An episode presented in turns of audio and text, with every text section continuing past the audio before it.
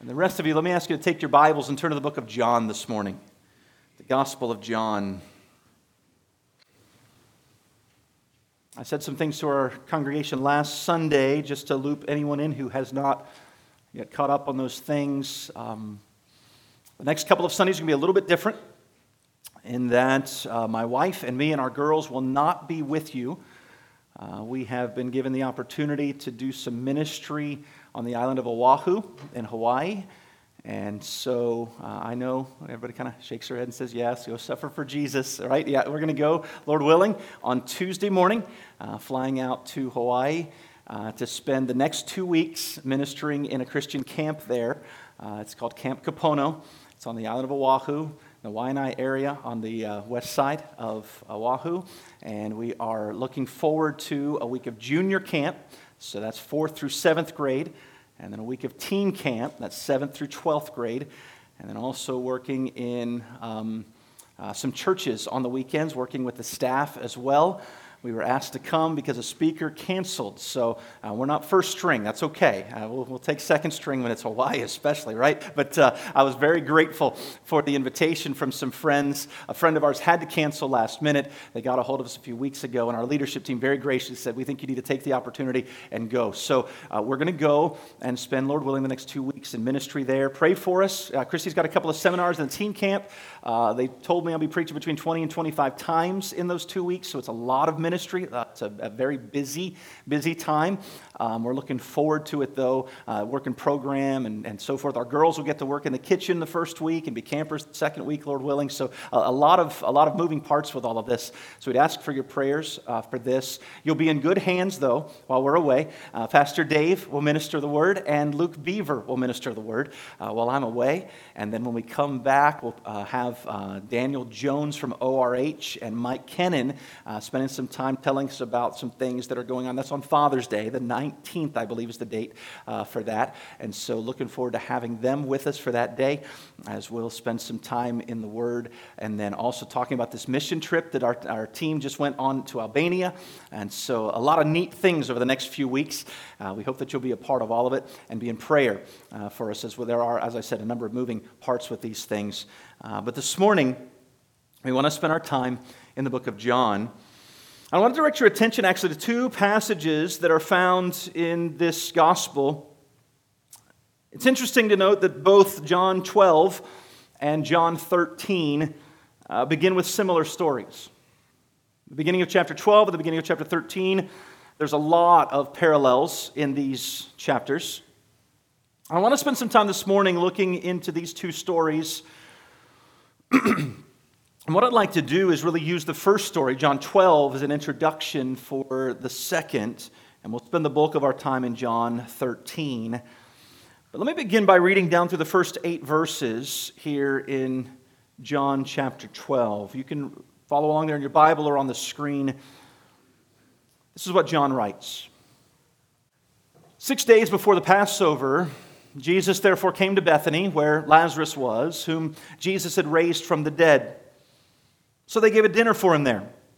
Martha served, and Lazarus was one, was one of those reclining with him at the table. I'll pause here for a moment. Matthew's record, it tells us that this was actually in the house of Simon the leper. Okay, so this was not in Lazarus' home. This is another man's home.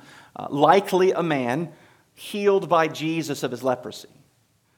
Uh, leprosy was, a, was a, considered an unclean condition.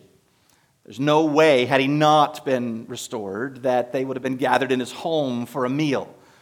And so we believe this was a man healed by Jesus, hosting uh, a, a, a meal for Christ in his home. And Lazarus is there reclining at the table. Verse 3 Mary, therefore, took a pound of expensive ointment made from pure nard and anointed the feet of Jesus and wiped his feet with her hair. The house was filled with the fragrance of the perfume. But Judas Iscariot, one of his disciples, he who was about to betray him, said, Why was this ointment not sold for 300 denarii and given to the poor? And Paul's there. It, it, it's Interesting how, uh, how John wrote this. He said in verse 4, verse, at the end of verse 3, the house was filled with the, the fragrance of the perfume. He's painting a picture of a, of a pretty amazing scene. No one would have mistaken it. It would have been a, a beautiful thing to see and to observe and even to, to smell. But watch the reaction of Judas. Why wasn't this sold and given to the poor? In our days, we might say party pooper, right? I mean, this is something amazing, and he's angry about it. He's upset over it. In fact, he's incensed. What in the world is she doing? Why would you do something like this? In fact, in Matthew's gospel, all of the disciples join in with Judas, and they literally call it a waste. Why this waste? This isn't good. This is nonsense, they thought. All the disciples could see as they watched and joined in with Judas was the extravagance of the gift. We don't have time to chase it all this morning, but let me just tell you that briefly in a moment, Mary poured out more than a year's salary on Christ. There aren't many of us who have the wherewithal to drop a year's salary in a moment. That's what she did. It's gone. There's no getting it back. It's been poured out, it's been spent. There's no gathering it up, there's no doing anything else with it. It's just given. And it's gone. And the disciples' response was, What a waste. Judas is angry. And in verse 6, Judas said, he said there, John explains, Judas said this not because he cared about the poor. Because that's what he said, right? Why wasn't this sold and given to the poor? It sounds pious, right? There's a better use for that than worship. There's a better use for that. But he said this, verse 6, not because he cared about the poor, but because he was a thief and having charge of the money bag, he used to help himself to what was put into it. I wonder how often you and I have seen something crazy. Maybe you've been tracking some of what Elon Musk does with his money, right? And you think, wow, I could put that to use. Throw a little bit of that my way. Maybe you watch a fellow Christian give an extravagant gift or an offering to a missionary and you think, what I couldn't do with that. We all know how to lust after that which isn't ours, thinking what we could do with it if it were ours. It's exactly what Judas was doing. Mary came out and she offered a year's salary in a moment as an act of worship to the Lord who was about to be crucified, and all Judas could see was what he could have done with that money if it was his. And he couched it in pious language. He, he couched it as so to protect his character, right? He wanted people to think he was generous. No, no, if I had it, I'd give it away. No, he wouldn't. The scriptures tell us plainly. He wasn't thinking about giving this away, he wanted it for himself.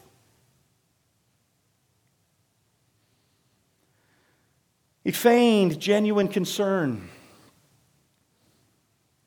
But he wasn't concerned about anybody but him. He was concerned about how this extravagance was a loss in his ledger. Just, just think about what was happening here. This is a selfishly hard hearted and soon to be satanically inspired thief. And he was more concerned with how this act of worship affected him personally than he was with what it announced about Jesus symbolically. He couldn't see the beauty, he couldn't see the wonder, he couldn't even praise the Lord. All he could see was what he would do with it if it were his.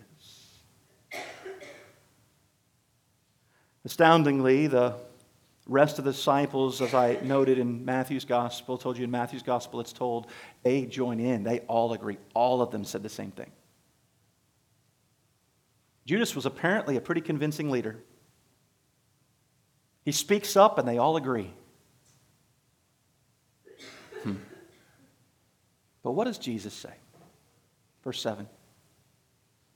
Jesus said, Leave her alone so that she may keep it for the day of my burial.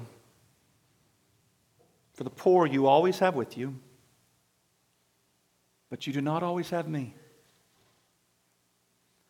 Don't miss the fact that Jesus was quick to correct this wrong headed thinking of the disciples about Mary and what she was doing to honor him. He steps in, he speaks up. In fact, in Matthew's record, Jesus calls what she did a beautiful thing. This beautiful thing she's done. In fact, the text of Matthew, we're told that he adds these instructive words In pouring this ointment on my body, she has done it to prepare me for burial. I want you to follow this. What's going on? Our Lord was headed to the cross. That's why he came to give his life a ransom for many.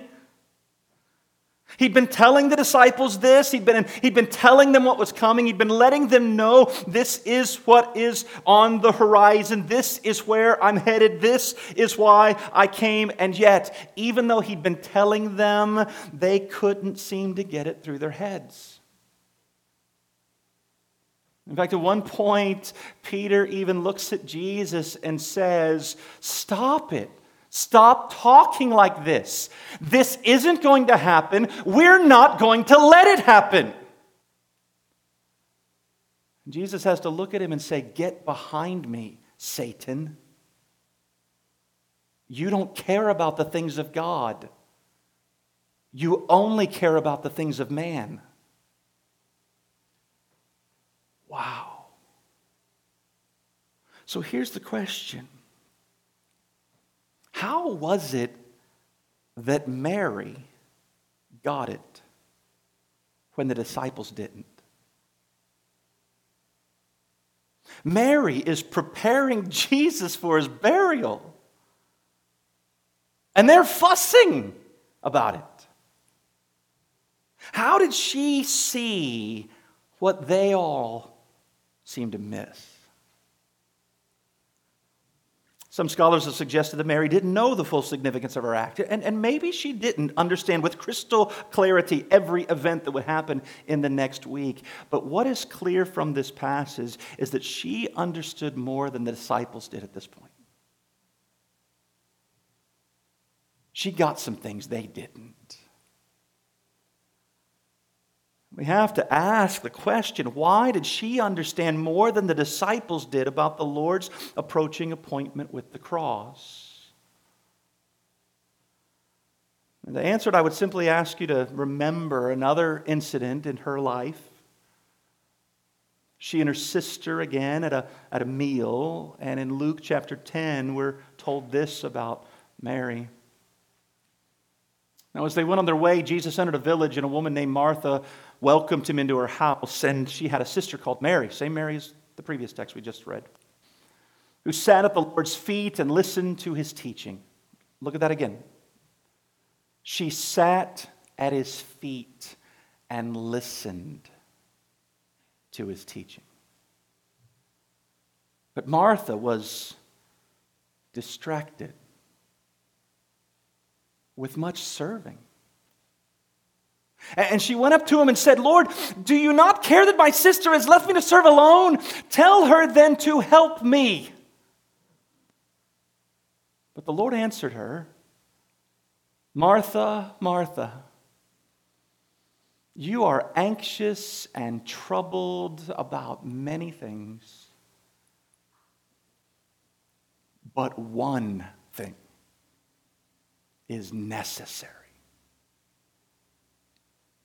Mary has chosen the good portion, which will not be taken from her. As Jim Boice studied the scriptures, he once commented on this pattern in Mary's life. And he wrote this Every time we see Mary, she is at Jesus' feet, worshiping him and learning from him. Brothers and sisters, I think it's safe to assume that Mary understood things that the rest of the disciples did not because she lived at Jesus' feet.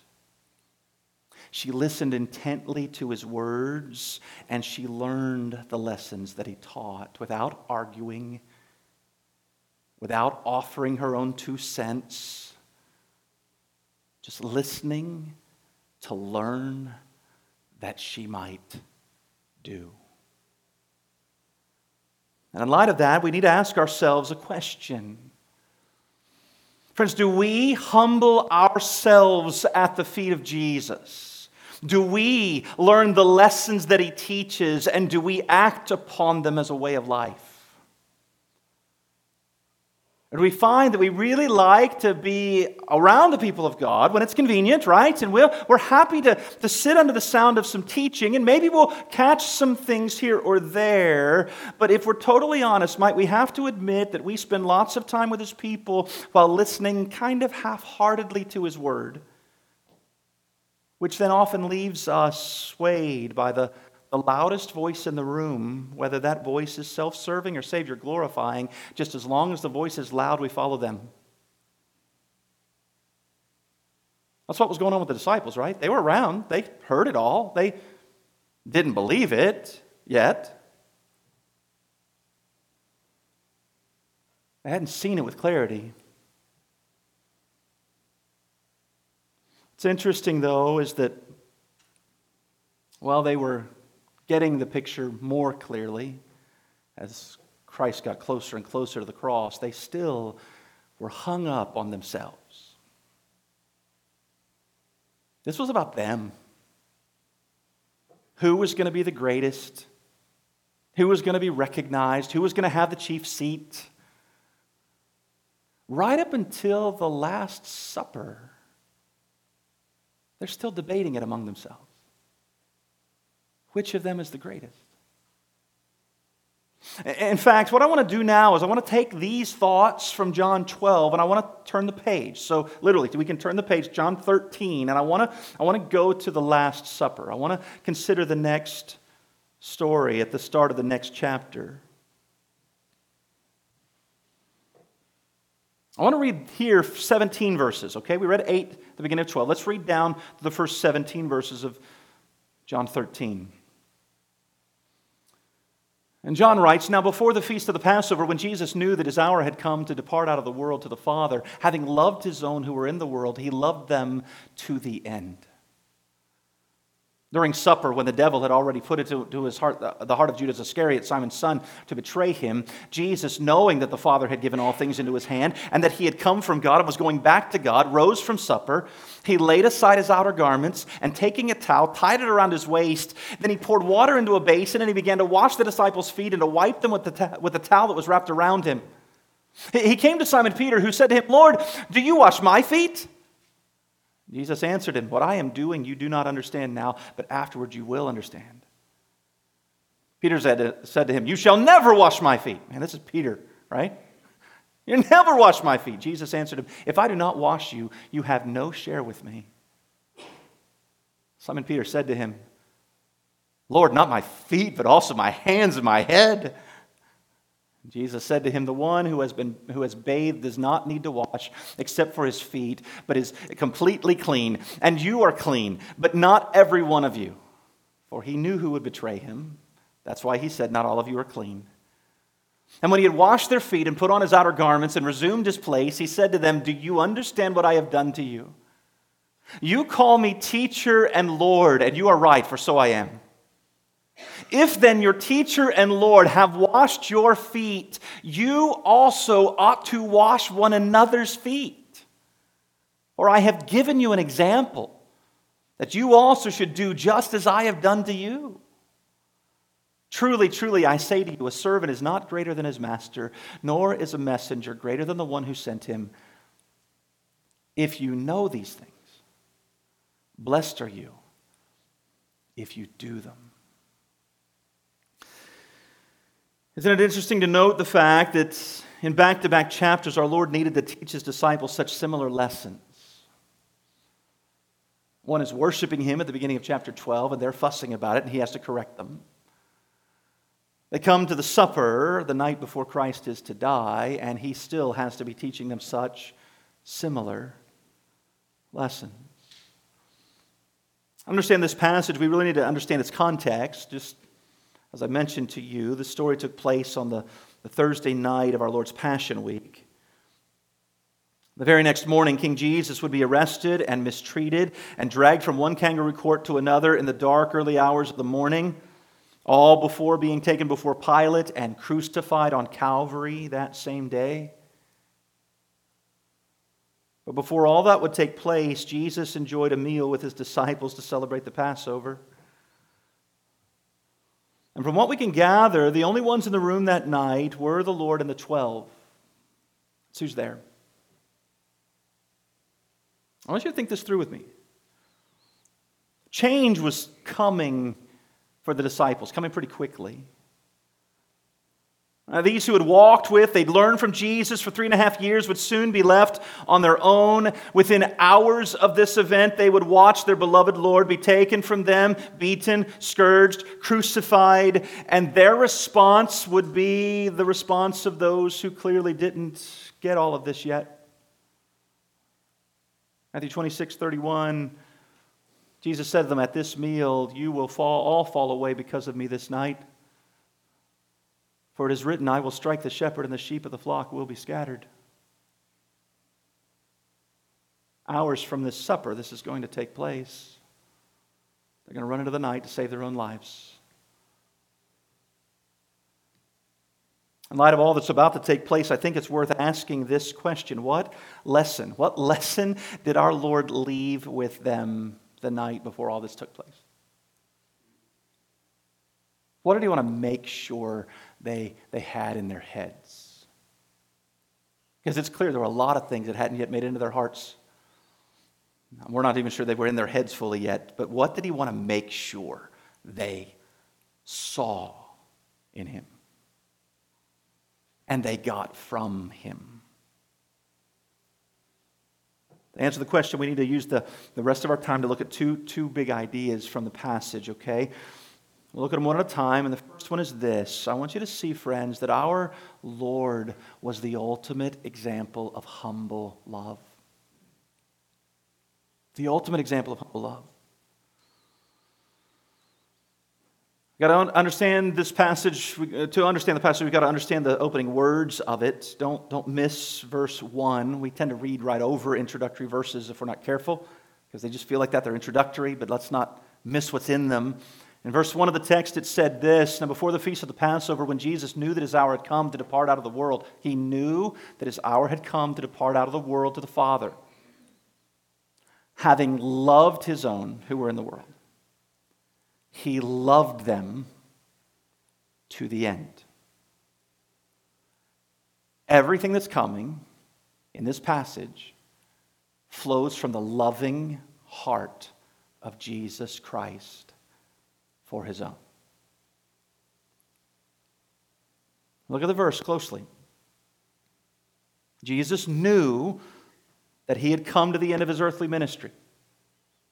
He knew that he was about to suffer and die and rise again and ascend into glory. He knew who he was and that his place was with the Father. He knew all of these realities, and still, knowing all of that, he loved his own who were in the world. I don't know about you, but I know my own heart. I'm assuming we're all wired similarly in some ways. It's really easy to look past what's right in front of me to the next thing. You guys ever find that, right? You can't wait for the weekend, so you're like just kind of glossing over the work in the last couple of days of the week. You got a vacation coming, and man, you just can't get anything else in your mind because that's, that's, that's just captivating you, right? You know, you know it's coming, and so you can't do anything but think about the next thing. and you miss the people right in front of you? You, miss the situation. You, you don't know how to read the room. You, you, you why? Because you just, it's always the next thing, the next thing, the next thing. Listen to those words. Jesus knew what the next thing was. He knew. The cross is coming, the ascension is coming, glory's coming. Still, he loved them that were in the room with him. He wasn't looking over them, he was looking at them. He wasn't looking past them, he was loving them, even though he knew everything that was about to happen. And it tells us he loved them to the end. To the end. There seems to be a play on words here when, when John writes that he loved them to the end. Clearly, he loved them to the end of his earthly ministry. That certainly seems to be in view here. But the language of the phrase could actually be translated he loved them to the, to the uttermost. To the uttermost. In other words, it seems that the, that the passage is making a bigger point than simply stating the fact that Jesus loved them in the final moments of his life and ministry here on earth. I mean, that's a marvel to us who are fallen and know how hard it is to keep our mind on any one thing for very long. But, but it seems here that he is saying that Jesus loved them fully, completely, unendingly. In fact, the high priestly prayer that Jesus would pray a little later in this same night a prayer that's recorded later in this, in this same book, John chapter 17. Jesus' love and his prayer that night were not simply for the disciples who were present in the room with him, but he prayed that same night for those who will believe in me through their word. He was loving us that night as he was loving them. Don't miss this, friends. The Savior's love is unsurpassed in its greatness. No, nothing compares. No one compares. We think we love someone or something so great our hearts might burst, right? We can't, can't even compare what we call love to what His love was and is. Let me also say this, friends the greatness of Christ's love is proportionate to the humility from which it flowed. Like it's proportionate. He was incomparably loving and incomparably humble. It's, it's mind blowing when you think about it. Christ Jesus was the rightful King of glory. He humbled himself, though, and he came to earth in obedience to his Father's will. Astoundingly, he willingly and joyfully did the work that he was given to do. And within a few hours of this story we're reading, he was about to finish the work by humbling himself even further. To quote the Apostle Paul, humbling himself to the point of death, becoming obedient to the point of death, even death on a cross.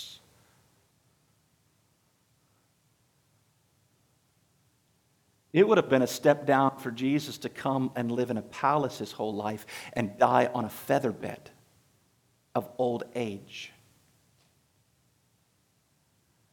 But he was born in a cattle stall. He lived as a carpenter's son. He grew up and lived as a wandering teacher, and he suffered the death of the most despised of people agonizing death, shameful death. That's his kind of humility. And after his death, he's going to rise and he's going to send back to glory. Now, follow this. If, if anyone in the room that night at that supper, if anyone in the room deserved to have their feet washed, it was Jesus. Right? I mean, if anyone at that table deserved to be served, it was Christ. But no one was watching out for his needs. None of them were willing to get their hands dirty. No, that's a slave's job. That's not my job. Somebody else will get to it. I'm going to get mine. I'm going to make sure I get what makes me happy. Was the mindset of those at the table. Just watch what happened that night. We see it in our text, verses 2 through 5. It was plain. During supper, when the devil had already put into the heart of Judas Iscariot, Simon's son, to betray him, Jesus, knowing that the Father had given all things into his hands and that he had come from God and was going back to God, rose from supper. He laid aside his outer garments. And taking a towel, he tied it around his waist and he poured water into a basin and he began to wash the disciples' feet and to wipe them with the towel that was wrapped around him. Now, let me just ask you a handful of questions because the text is saying some things I think that are worth considering. Friend, let me ask you have you ever considered the fact that the devil was in the room and in the heart of one of the men that Jesus loved and served that night? The devil was there. And Jesus still washed Judas's feet. Said there in verse 2 the devil had already put into his heart of Judas Iscariot, Simon's son, to betray him. They'd had supper, remember? The text tells us Jesus gives him the bread, he eats the bread, and the devil enters his heart. He's right there. How about this? Have you ever wrestled with the fact that one of the disciples that was there fought against the love of Christ that night? I mean, it wasn't like they made it easy for Jesus to serve them, right? We see that again in verses 6 through 11. It came to Simon Peter, who said, Lord, do you wash my feet? He doubles down, You will never wash my feet. Well, if I don't wash you, then, well, then wash all of me. This is Peter. He's, he's like all over the map. He's just like us. One extreme to another extreme to another extreme, right? Peter fought with him about this. How about this? Have you ever connected the dots to see that all the disciples were arguing at that very meal about who of them would be the greatest in the kingdom of God? In Luke chapter 22, talking about this same meal, Luke writes this. And they began to question one another which of them it could be who was going to betray the Lord. Okay, so Jesus now has said there's going to be a betrayer, and so they're, they're asking the question, but what, what, what rises up after that? A dispute also arose among them. So they're debating who's going to betray him, and it leads to a fight about which of them is the greatest. A dispute also arose among them as to which of them was to be regarded as the, the greatest. Apparently, they're looking at each other going, oh, Well, I won't betray him because I'm the greatest. and they're fighting about it at this meal. Now, Jesus has told them what makes people great in his kingdom.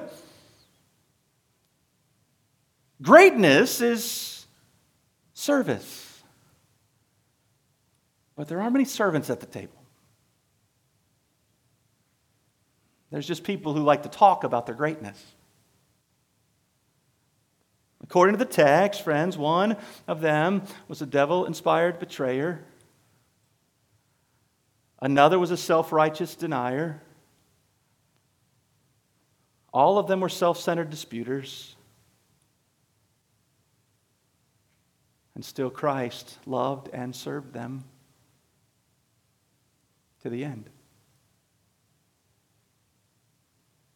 He still got up, laid aside his outer garments, grabbed a towel, filled a basin with water, got on his knees, and got his hands dirty as he washed their feet.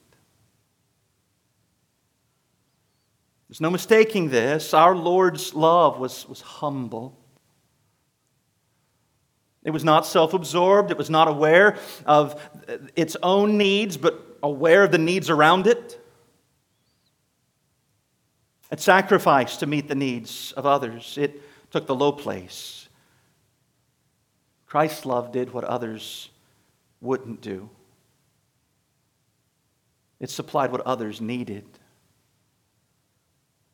It did what was best for those it served. His love was not just about the work, it was also, more importantly, about the heart. I kind of picture this meal being one where almost like a, like a parent who knows the best way to get the child's attention. They're, they're, they're bickering at the table about who's the greatest. And you can kind of see Jesus just get up from supper, walk over, get a basin and a towel, and show them what greatness really is.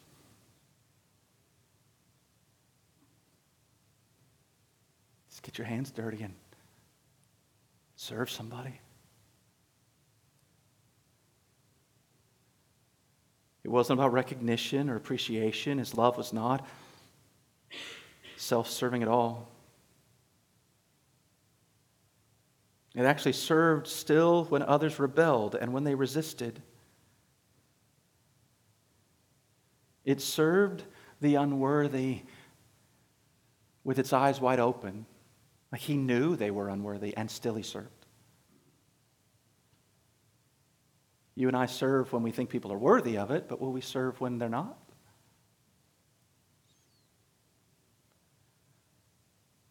You see, with all of that in mind, I think we need to ask the question then what are we to do with this text? Like, how are we to understand it? What, why all of this information?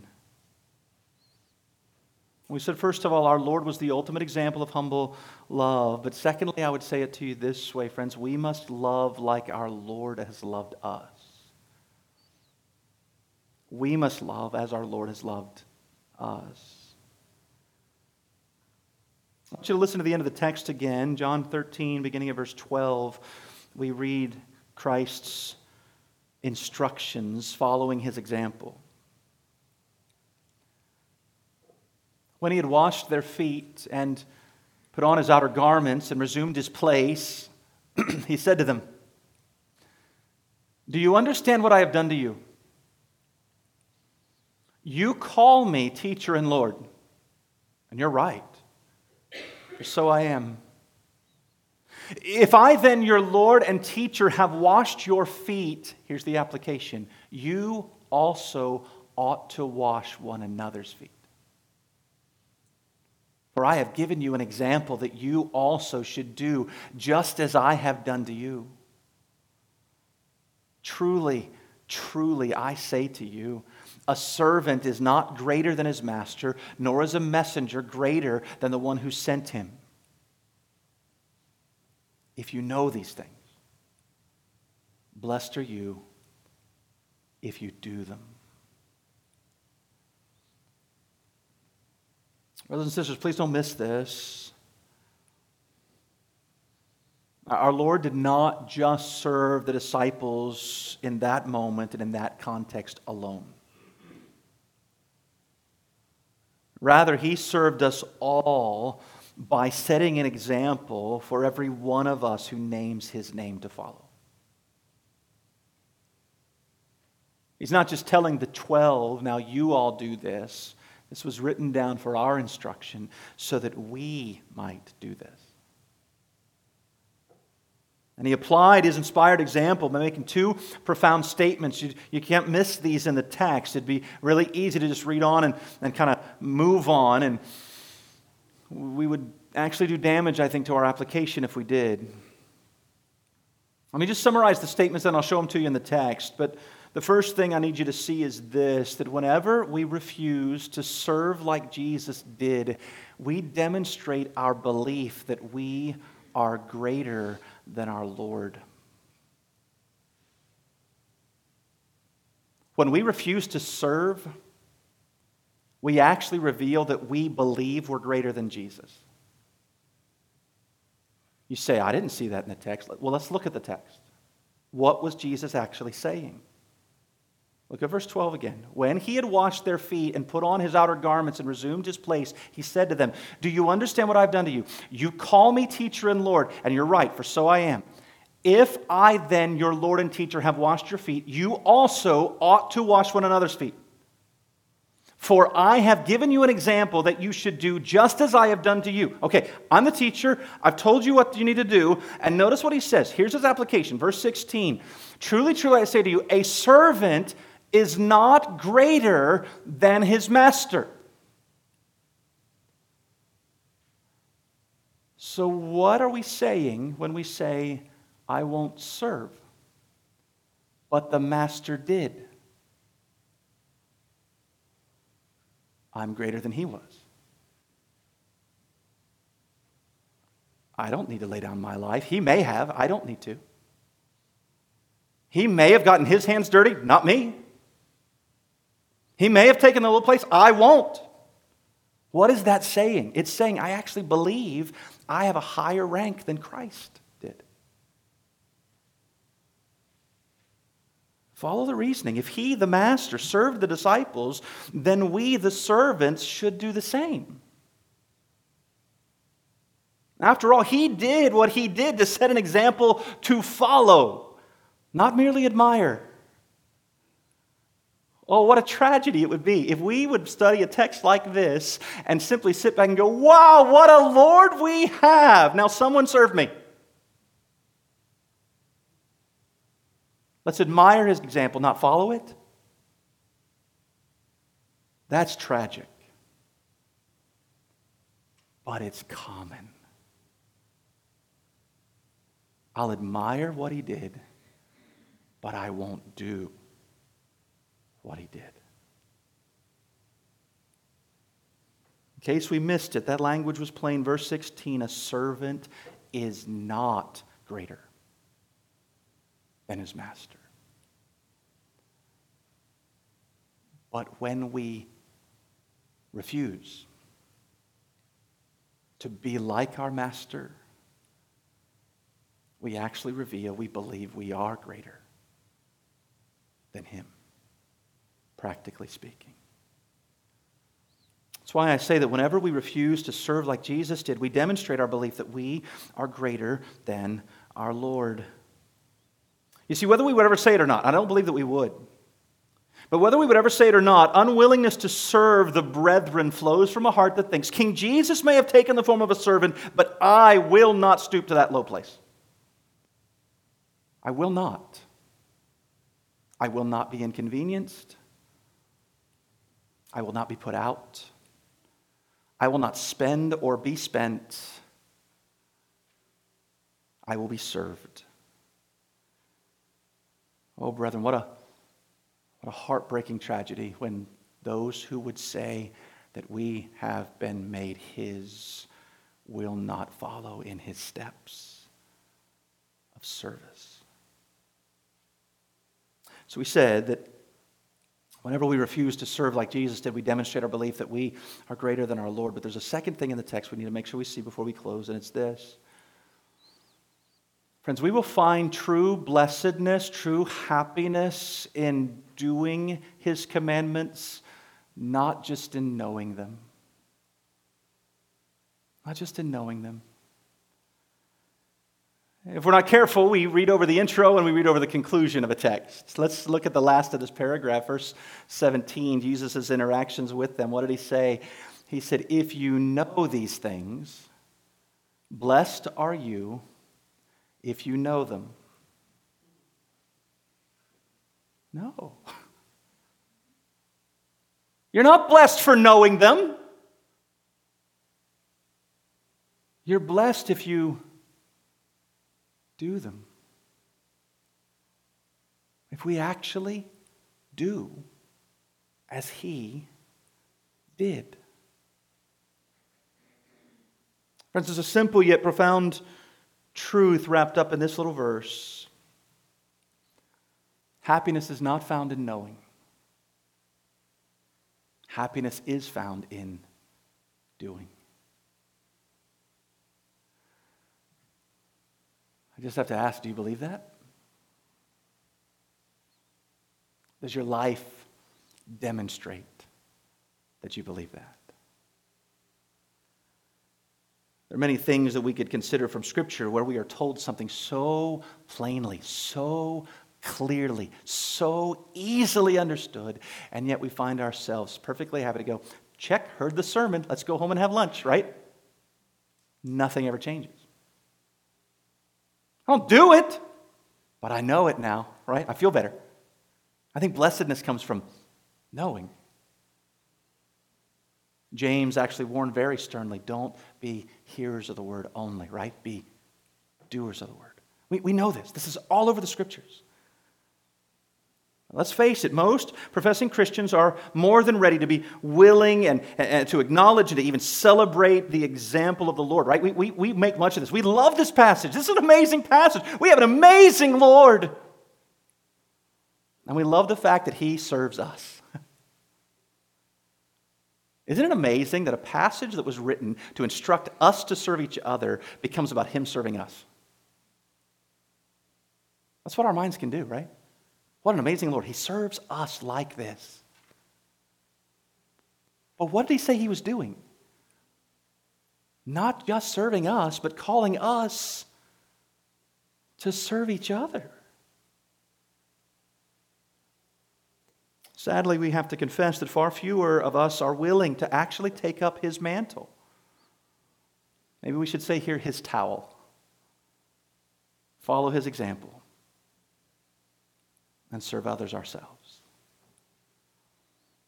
I think it's no wonder that so many of today's professing Christians do not seem to know the blessedness, the joy, the happiness of following Christ Jesus truly and fully because he tells us that blessedness comes by doing what he's taught us, not merely by knowing it.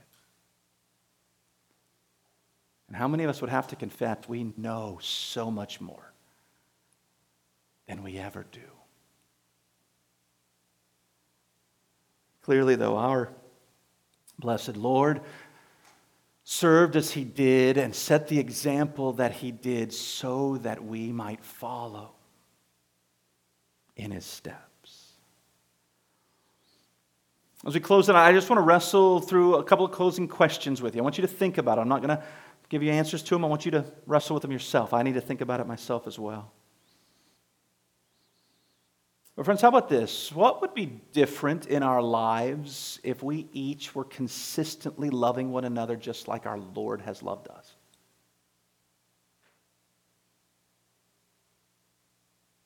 Might our Sunday morning rituals and routines and Saturday night rituals and routines look a little different? Like we actually get here early to see each other? And stay a little later to serve each other? Than being so quick to get in, so quick to get out, then we did the church thing, right? Like, like would not getting our hands dirty look a little different than it often does?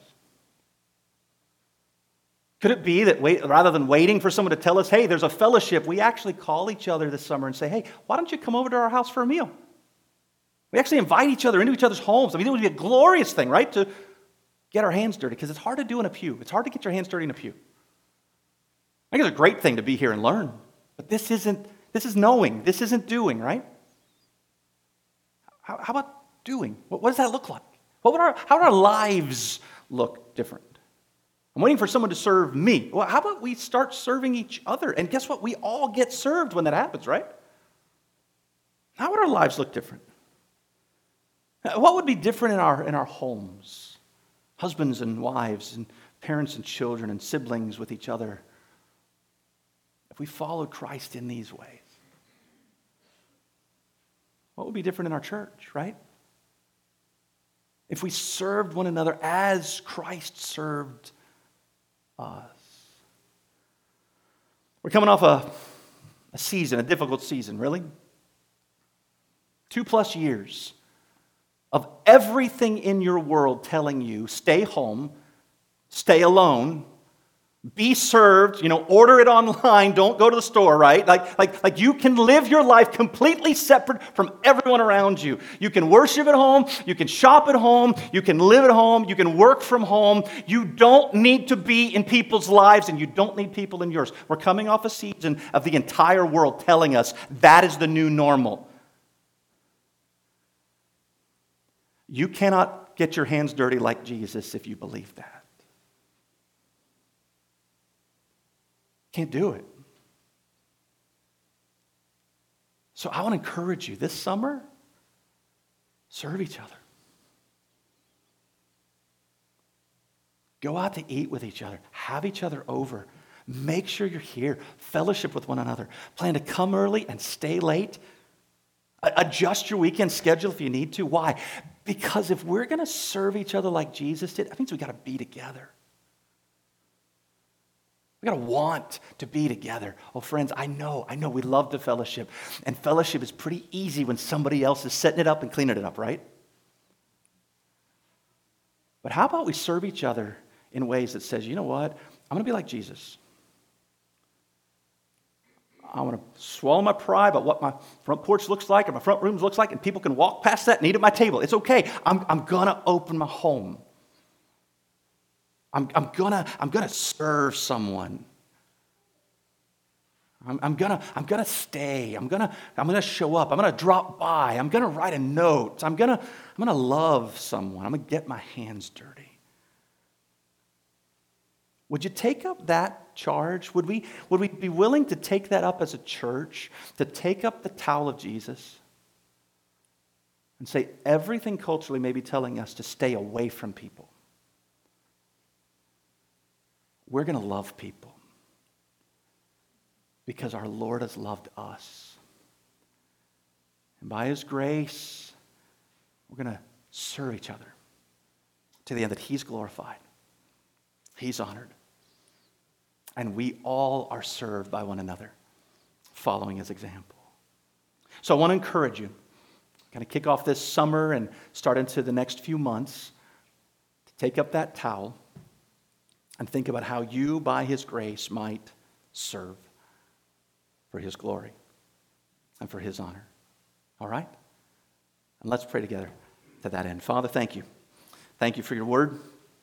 Thank you for your truth. It's so easy to find that the siren call of the world seeps into our thinking and we begin to believe the things that we're being told and to think the way that we're being told to think, and yet you have called us to be a people who lay our lives down for each other, who love each other, who serve each other. Would you help us to know how to navigate these things in a way that would be most honoring and glorifying to you? Father, I pray for our church this summer. I pray for the churches we'll be able to serve in Hawaii in the next couple of weeks. Might we might we be a people, might we grow to be a people who not just admire the example of Christ, but who walk in his steps. Because that's what we've been called to do. So, Father, might we take this to heart. Might we honor you well with our response to your truth, for it is in Christ's name that we pray these things. Amen.